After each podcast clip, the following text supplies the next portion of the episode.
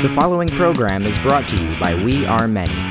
To learn more about this program or to find others like it, check out wearemany.org.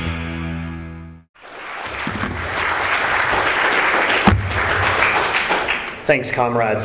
So, the ISO's political tradition is socialism from below. That tradition was founded by Marx and Engels and was later developed by the classical Marxists Lenin, Bukharin, Trotsky, Gramsci, Luxemburg, many, many others, and many more in the 20th uh, century. And it has always opposed every imperialism, and it has always stood in solidarity with struggles for national liberation and workers' revolutions throughout the world. The two traditions of socialism from above, social democracy and Stalinism, grew out of that tradition and betrayed it. Social democracy from World War I on supported their own government, their own imperialist government, in their subjugation of oppressed nations and in their counter revolutions against workers' uprisings in, in their spheres of influence and colonies. They became social patriots, not social democrats, but social patriots. They had allegiance to their own state and their own ruling class instead of challenging it.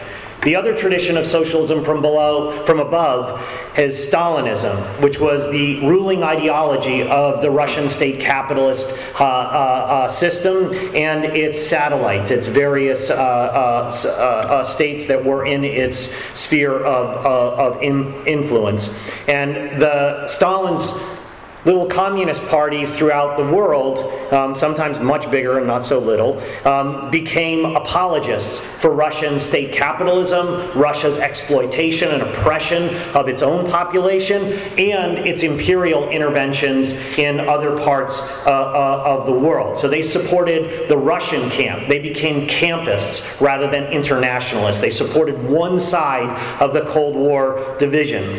Neither of these two traditions offers us a guide for the developing new socialist movement in the United States.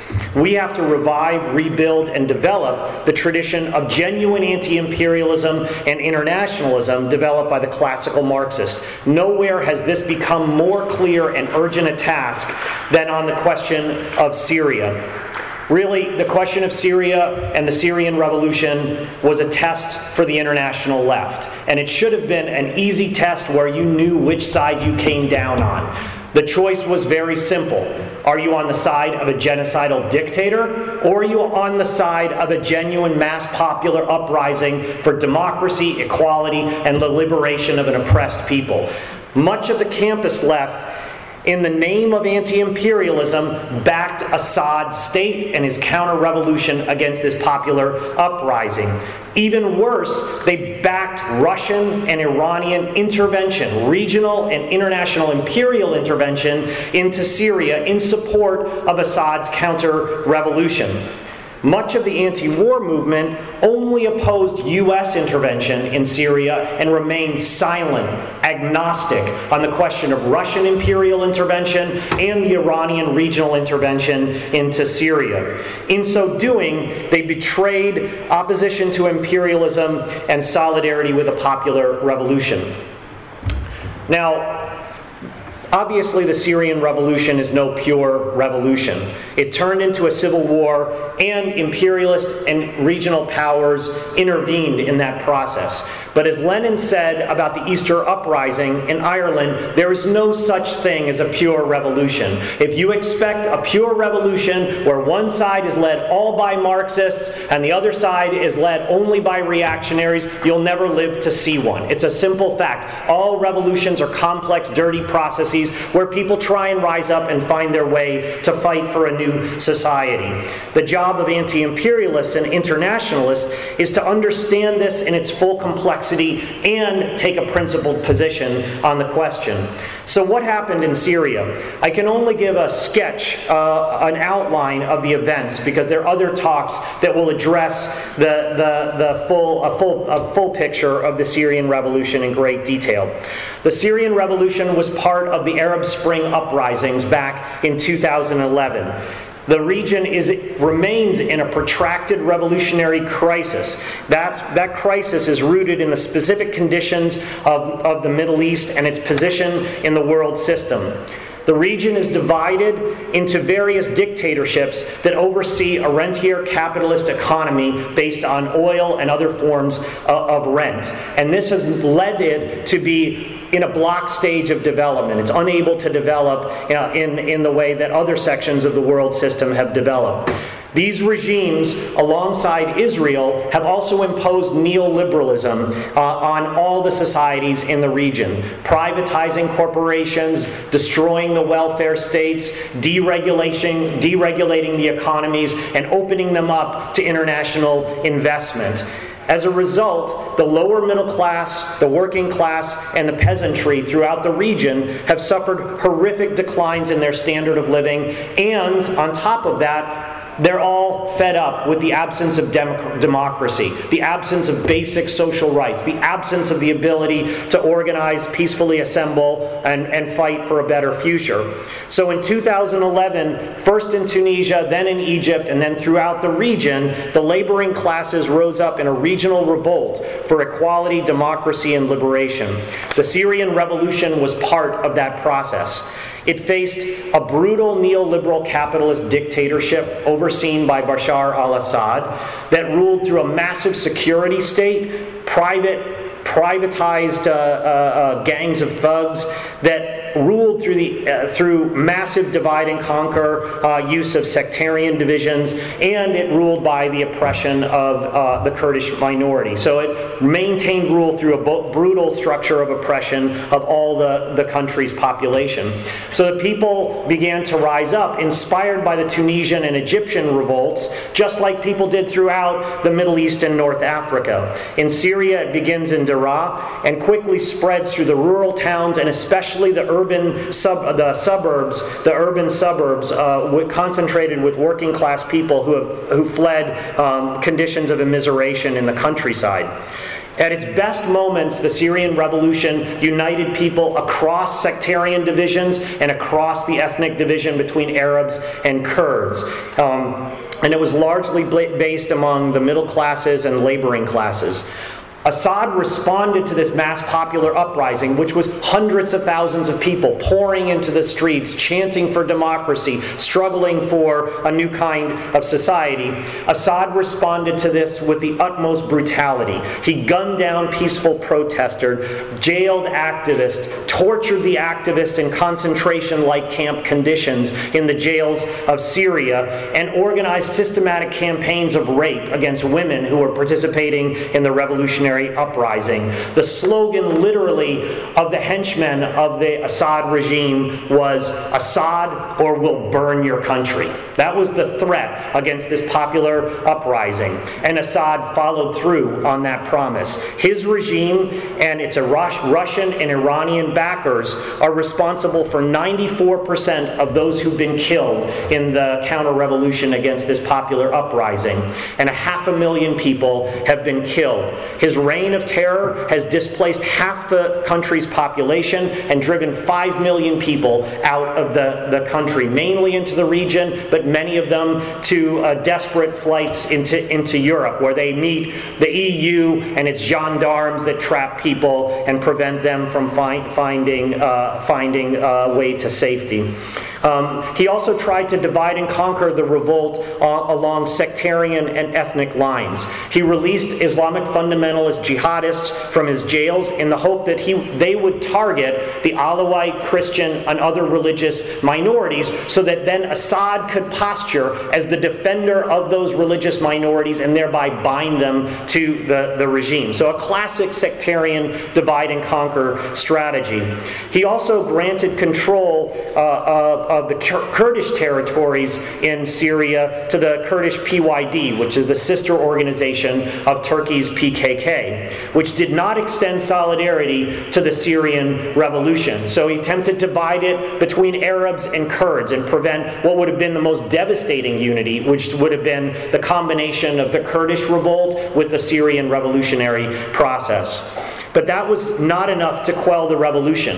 Uh, defecting soldiers and revolutionaries formed the Free Syrian Army, which was never actually an army, but a collection of heterogeneous militias that were very locally based, mainly to defend themselves against an onslaught of bombs, helicopter bombs, uh, barrel bombs, and then Russian air attacks uh, that, that would follow. The FSA militias liberated territories and began to establish local democracies and regional councils as people in those liberated areas tried the process in very difficult conditions to try and remake their society. Faced with the threat of regional revolution, of, of, of a genuine revolution um, in, that was developing in Syria, imperial and regional powers all intervened on various sides, all of them with counter revolutionary aims, none of them in support of the Syrian revolutionary process. Russia and Iran and its proxy Hezbollah intervened on the side of Assad, really saving his regime. He would have fallen without the intervention of Russia, Iran, and Hezbollah. Turkey, Saudi Arabia, and Qatar backed various Islamic fundamentalist forces, which all played a reactionary and sectarian role within the, within the revolution itself. The U.S., for its part, despite what I'll talk about uh, from the so called anti imperialist left, never pursued regime change in Syria. It hoped to back a section uh, of the Free Syrian Army and use it to pressure the regime into a negotiation in which Assad would go, but the structure of the state would be preserved. Because their biggest fear out of the lesson of Iraq was that if the state fell, there would be chaos. So they wanted Assadism without Assad. That was never going to happen for reasons that I don't have time to go into, because Assad and his state are almost inextricably bound one, one, to, the, one to the other. And after the rise of ISIS in Iraq and Syria, the U.S. abandoned any pretensions really to regime change to focus monomaniacally on a nonstop bombing campaign against ISIS in Syria and actually deprioritized any support for the Free Syrian Army forces that they had been backing because they saw ISIS as the main threat. So most of their bombing all of their bombing really has been targeting ISIS and not Assad. The U.S. has not engaged in any kind of bombing campaign except in response to his various chemical weapon attacks, and those, those attacks have been largely symbolic. As a result, Assad, Russia, and Iran have been largely able to defeat the revolution. But in the process, they have destroyed much of the country. As you can see if you watch the documentaries that show you bombed out cities, incinerated areas um, that, that Assad, Russia, and Iran have wrought in the country. The question is why did so many on the left and in the anti war movement back Assad, Russia, and Iran? Why did others restrict their opposition only to U.S. intervention and only to U.S. intervention when there were attacks, these symbolic attacks, but didn't really organize and protest the massive bombing campaign that the U.S. did against ISIS, which committed massive atrocities in Raqqa and, and, and other places. Um, that's, a, that's the key question that we have to come to terms with. And the thing we have to say is this is not an isolated ph- phenomenon. We're talking about many sections of the left, many sections of the liberal anti war activists. So, of course, the Stalinist type left, the Party for Socialism and Liberation, or the Communist Party, or various other tiny, tiny groups, um, supported, supported Assad and Russia because of their deep campism. But you've also had prominent journalists like uh, Patrick Cockburn, uh, Robert Fisk, Seymour Hersh, Max Blumenthal, all who basically recycled regime propaganda uh, to, to justify uh, uh, what, what the regime was doing in the mode of anti imperialism. So they also participated in it. And then you had the anti war formations like um, UNAC in the United States and Stop the War in Britain, who restricted their opposition only to the U.S. and not never raised Russian, uh, Russian intervention or Iranian intervention. And this has even affected um, sections of the new developing socialist movement. So if people read R.L. Stephens' article that he laid out um, what he thinks DSA's position should be on, on the Syrian revolution and American imperialism. He he basically accepts full, uh, the full program that the U.S. was about regime change in Syria and that, the, that anti war activists and socialists should only be opposing the U.S. Uh, government intervention and basically remain agnostic on the question of the Syrian revolution, which in his article he essentially erases. It barely uh, appears in his article. So, this is a real question that we're going to have to wrestle with on, on the left. Now, I think the deep roots uh, of this problem on the hard left lie in the Stalinist left's approach to the Cold War. They supported, as I said, the Russian camp um, in the Cold War. They were campists. And they even confused these one party state capitalist dictatorships with socialism itself, which is a process of the degeneration of socialist I- ideas. Because socialism is about workers' democracy, not one party dictator, uh, dictatorships. They, in the process, they betrayed working class internationalism and sided with, sided with those states and their ruling classes against their, against their people. And they backed revolution, uh, counter-revolutionary interventions by the Russian, Russian state, like the crushing of the Hungarian uprising in 1956 and the Prague Spring in 1968. In the process, they abandoned the Marxist theory of imperialism and genuine anti imperialist practice. They viewed the world as divided between Western imperialism and so called anti imperialist states. And they extended solidarity to those states, no matter how brutal, how oppressive, undemocratic uh, uh, in all its different forms those states those states were this generated the bankrupt idea that the enemy of my enemy is my friend which has a widespread adherence uh, uh outside the campist left and it led them to dress up their so called friends in sheep's clothing when they were actually wolves, many of these regimes. They excused Stalin and Mao's crimes, and they did the same thir- thing for their third world imitators like Mugabe in Zimbabwe or the Kim regime in North Korea. Whole generations of the left through the 1960s were trained in this campism. In the case of Syria, it led them to cover up the nature of the Assad regime itself. They called it anti imperialist um, and an opponent, an ax, part of the axis of resistance to U.S. imperialism, which is absolutely not the case. The, the regime in, in Syria supported the Gulf War um, and has uh, co- and collaborated with the Bush administration in the project of extraordinary rendition. That is, U.S. captured uh, uh, uh, um, jihadists and all their people they, they caught up in their dragnet, their international dragnet, were tortured in Syrian jails and information transferred from Syrian jails to the Bush administration. Um, and far from uh, being an opponent or in an antagonistic relationship with Obama uh, in, in the White House, Obama and Clinton, his Secretary of State at the time, actually embraced Assad as a neoliberal reformer. And you can see Hillary Clinton saying this about Assad in many, many uh, instances. They, uh, their, their claim, they also claim that um, uh, the Assad regime was an uh, of the state uh, of Israel and the support of the Palestinian movement. Actually, the regime has preserved peace on the Golan Heights with, is, with Israel and has repeatedly massacred Palestinians, including during the Syrian Revolution itself. Some even claimed that it's socialist but it never was. It was state capitalist in one phase uh, of, uh, of its economic policy, and now is a crony neoliberal, privatized uh, uh, capitalist economy in which Bashar al Assad basically sold off much of the state owned companies to his family and friends, so that most of his family and friends have gotten enriched in a crony capitalist way uh, through the process of pri- privatization. Others assert that the regime is a secular alternative to Islamic fundamentalism. That's another absurd cam- claim.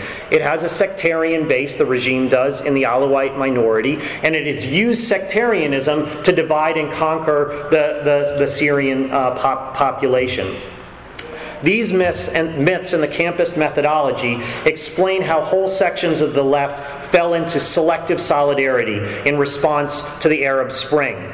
They stood in solidarity with revolts in Egypt and in other states inside the U.S. camp, but outside the U.S. camp, they stood with the regimes against the revolutions. Indeed, they dismissed those revolutions, like the Syrian Revolution, as ones that have been orchestrated by the United States, that the U.S. stood behind those revolutions and they called them color revolutions, like they called the revolutions in Eastern Europe color, color revolutions. Um, that's what they said uh, about Libya, and that's what they said about Syria. Not only is this lo- illogical, this selective solidarity, it is also profoundly Orientalist in its heart because it basically dismisses the capacity of oppressed and exploited Arab peoples to rise up and fight for their own liberation in their own interest, and it basically dismisses them as puppets of American imperialism, which is elitist and Orientalist at its, at its very heart. Another example of this selective solidarity, which I think is particularly disturbing, is the anarchist support of the Kurdish liberation struggle, but refusal to extend that to the Syrian re- revolutionary uh, process. But the truth is, without the Syrian revolution, there would have been no space for the Kurdish PYD to ever uh, uh, establish Rojava. So that really, these things have to be seen as part of a process, and both both uh, both supported as a part of a struggle for, for liberation. Campism has also impacted whole swaths of the broader, broader left. Um, but there was another and particularly related set of ideas that has shaped the, wide, the wider anti war and liberal, liberal forces. That is the view that the U.S. is the only imperialist power in, in the world right now.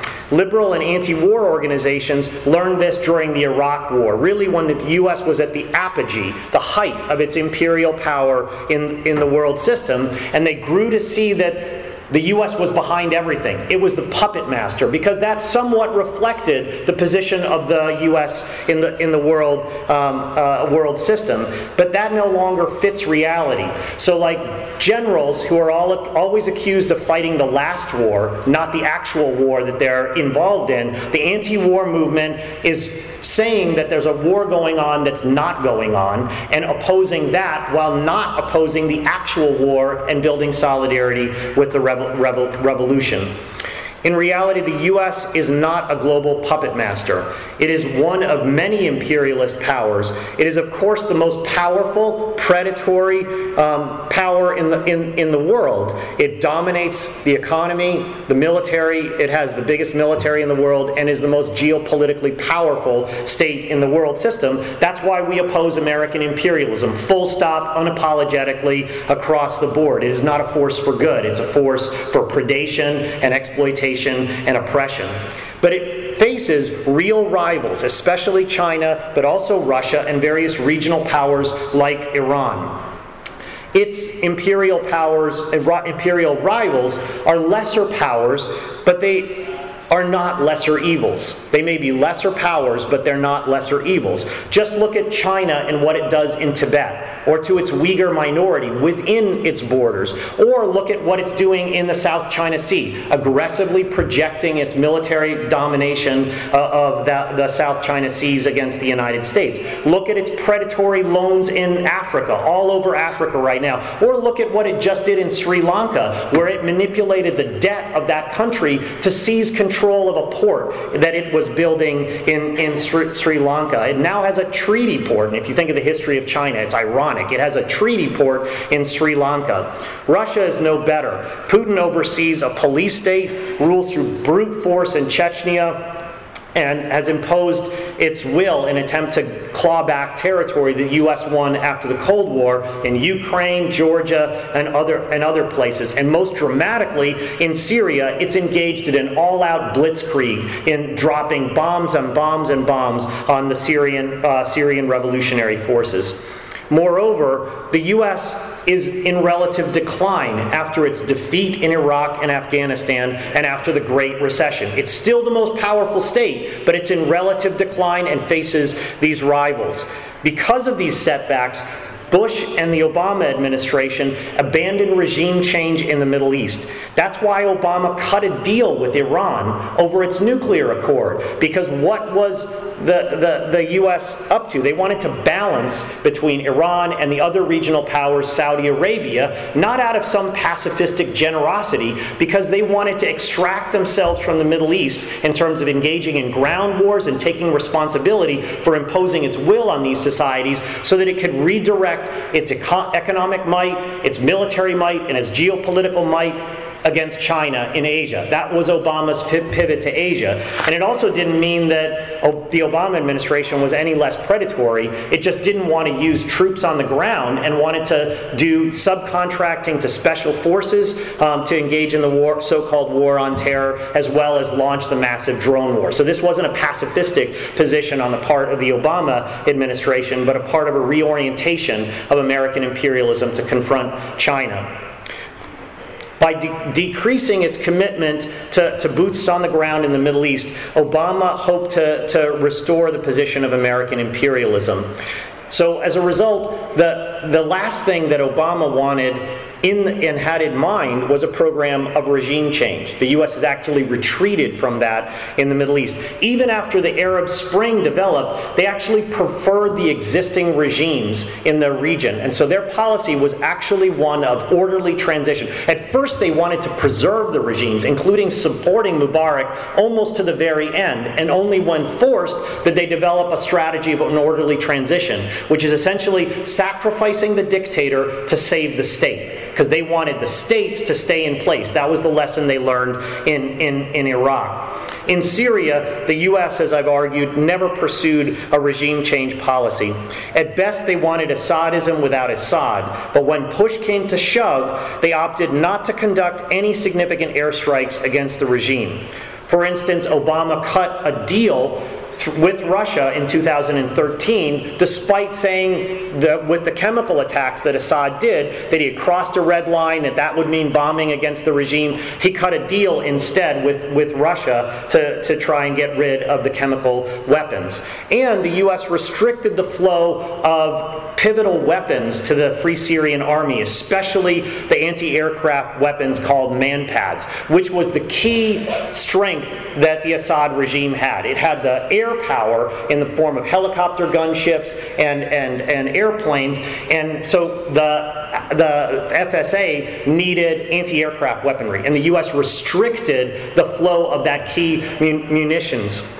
Finally, it focused almost entirely on bombing ISIS. For years, it did nothing while Assad, Russia, and Iran laid waste to the country and its people.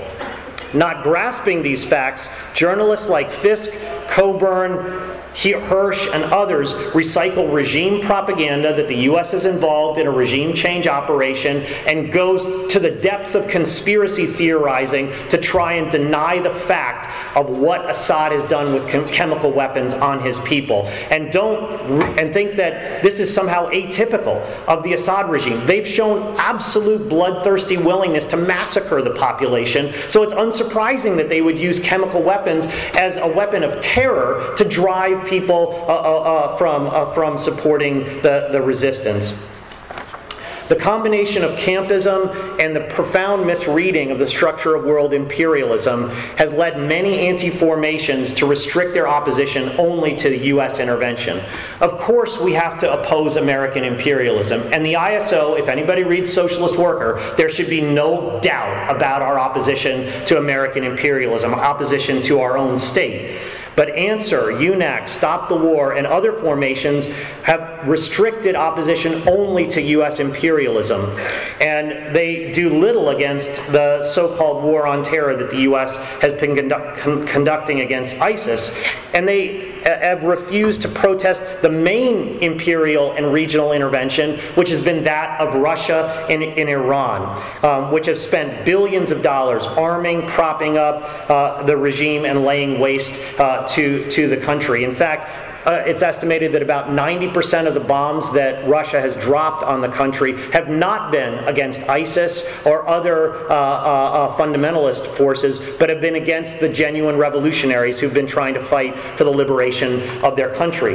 And Iran and Hezbollah have organized death you know, Shia death squads, Shia militias that have engaged in the worst kinds of sectarian attacks on the Sunni uh, po- population. But none of the anti war formations I mentioned have referred to these or even protested them, and most have denied the fact of these realities.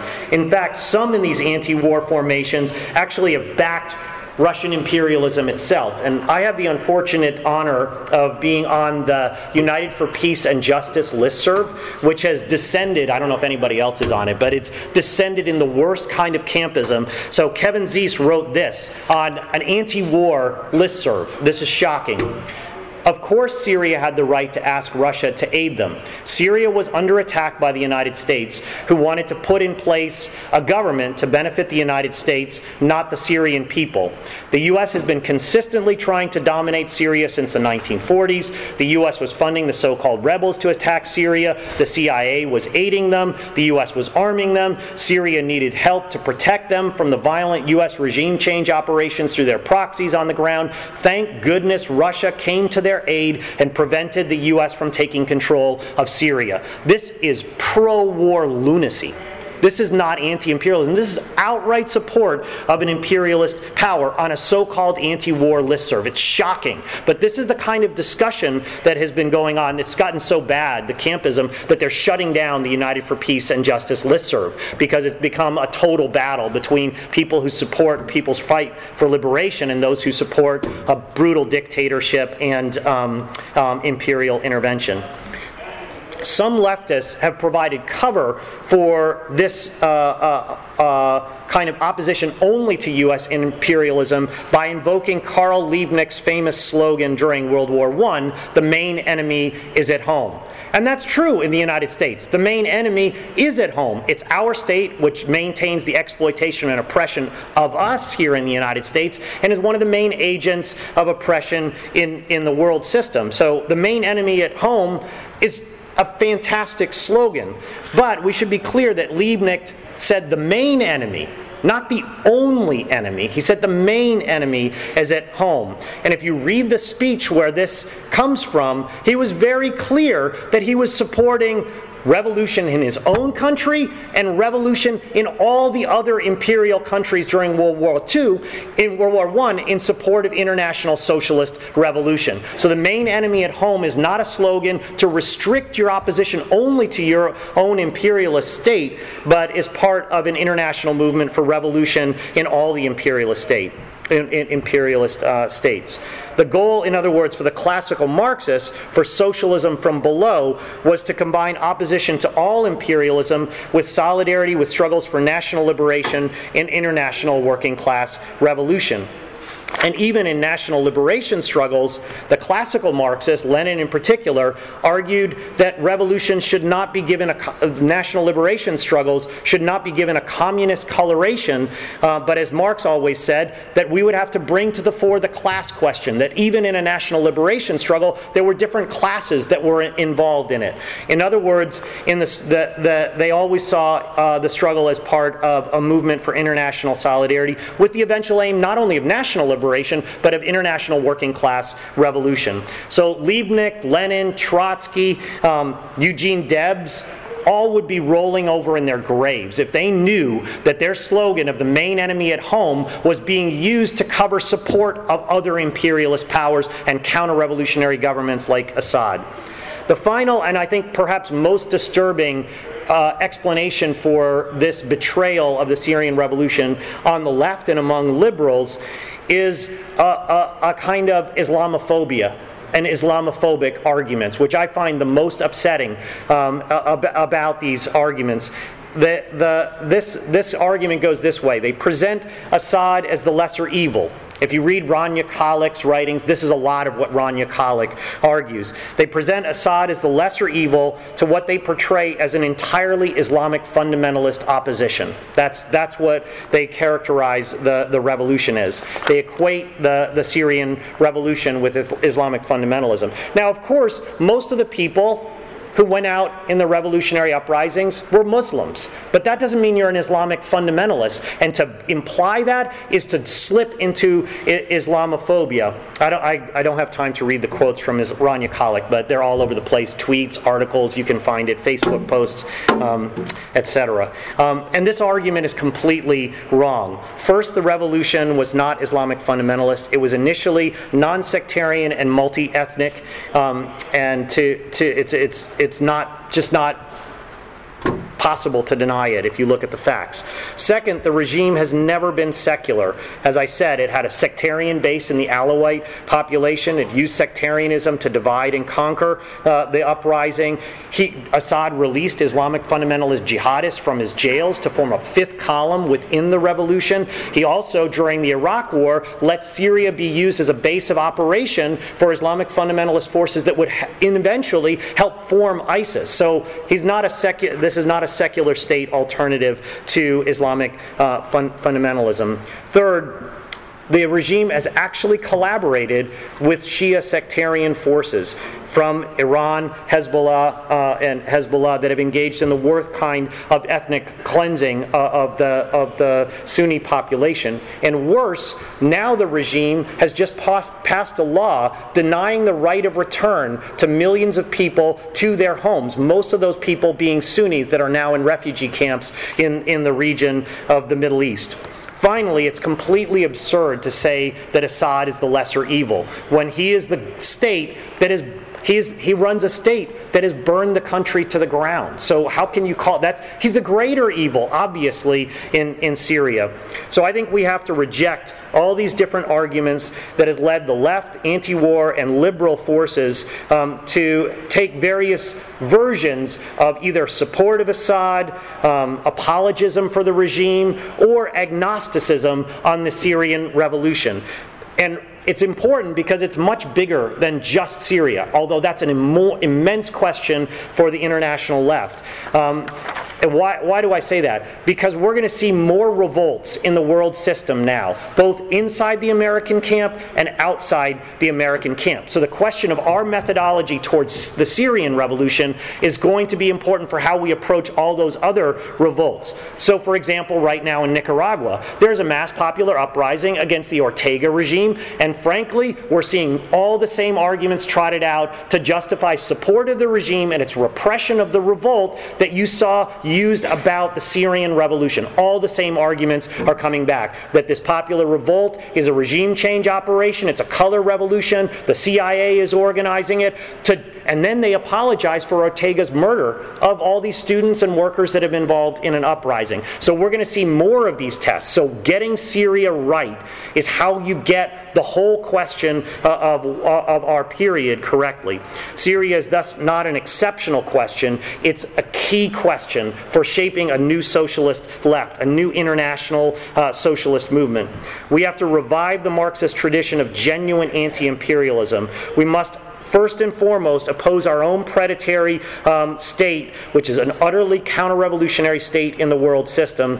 Um, and at the same time, we have to oppose. Uh, all of U.S. imperialism's rivals, China, the, the, uh, and Russia, and many others. We refuse to fall into the trap of campism and betray international solidarity. We refuse to side with lesser imperialists um, uh, and oppressive states and rulers of any kind. We will not make that choice. Instead, we have to build solidarity with genuine national liberation struggles like that in Puerto Rico, Palestine, Tibet, the Kurds, no matter what camp they're in, and we have to build solidarity with genuine popular uprisings for democracy, equality, and a new kind uh, uh, of society that puts people before uh, the, the profits of this system. That is the only way we can organize a new international socialist movement in our world today. That's why the ISO stood with the Syrian revolution from the beginning.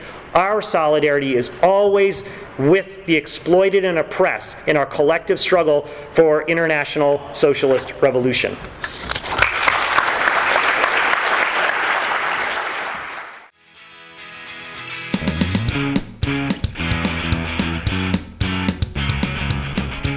The preceding program was a production of WeAreMany.org, a website dedicated to publishing radical and activist media that promotes a better understanding of today's world while also putting forward a vision for a better future. We Are Many is a project of the Center for Economic Research and Social Change. To learn more about this program or to find others like it, check out wearemany.org.